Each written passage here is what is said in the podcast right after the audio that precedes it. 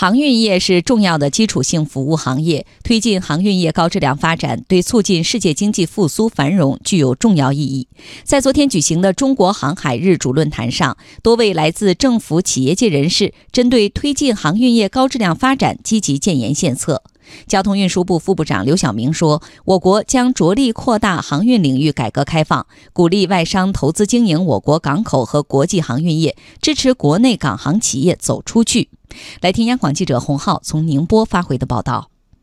航运业运量大、运价低、运输范围广、适货性强，是国际贸易的主要运输方式，也是国际产业分工和跨国企业全球分割化生产的重要支撑。交通运输部副部长刘晓明认为，推动航运业高质量发展，首先要解决怎么看的问题。推动航运业高质量发展，有利于降低世界经济贸易一体化的成本，有利于提升企业在更大范围内更有效的配置资源的能力。特别是在当前形势下，贸易保护主义抬头，关税壁垒有所增加，多边贸易体制受阻，更需要航运业。向着更高质量和效益、更低成本和风险、更强适应性和创新性的方向加速发展。近年来，我国航运事业取得了重大成就，全球港口吞吐量和集装箱吞吐量排名前十的港口中，中国港口都占七席。港口货物和集装箱吞吐量连续十六年居世界第一，沿海主要港口专业化码头装卸作业效率世界领先。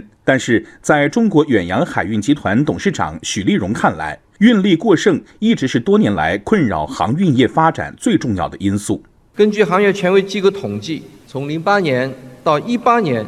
全球海运运力增长了百分之七十五点三，而同期全球海运贸易量。则增长了百分之四十点六。许立荣认为，虽然消除过剩是一项复杂的系统工程，但可以在扩大运力和规模上做文章。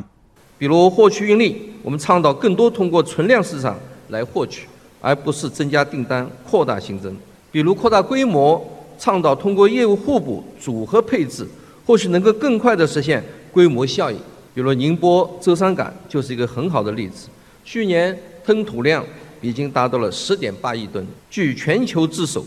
科技创新向数字化、智能化转型升级，是航运企业高质量发展的必由之路。数字化创新在航运领域的应用，也将给行业带来质的飞跃。尤其是近期工信部下发五 G 商用牌照，标志着我国进入五 G 商用元年。招商局集团总经理傅刚峰认为，未来五 G 与现代航运业，尤其是船舶和港口作业的结合，将为科技助力航运业高质量发展提供新动能。招商局五 G 智慧港口创新实验室上月在深圳揭牌，将开展五 G 业务在港口的全面应用试验。通过运用五 G 技术、自动控制、物联网、大数据。人工智能等先进技数字化技术，深圳妈湾海星智慧港将打造成为招商局智慧港口的标杆，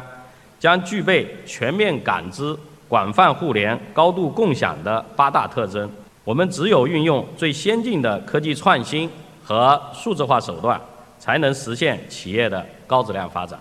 会上，交通运输部副部长刘晓明透露，下一步交通运输部将会同有关部门继续推进航运业的对外开放程度，持续优化口岸营商环境，继续对标国际先进水平，持续降低口岸进出口合规成本，提高口岸管理信息化、智能化水平，形成更具活力、更富效率、更加开放、更具便利的口岸营商环境，着力扩大航运领域。改革开放，鼓励外商投资经营我国港口和国际航运业，支持国内港航企业走出去。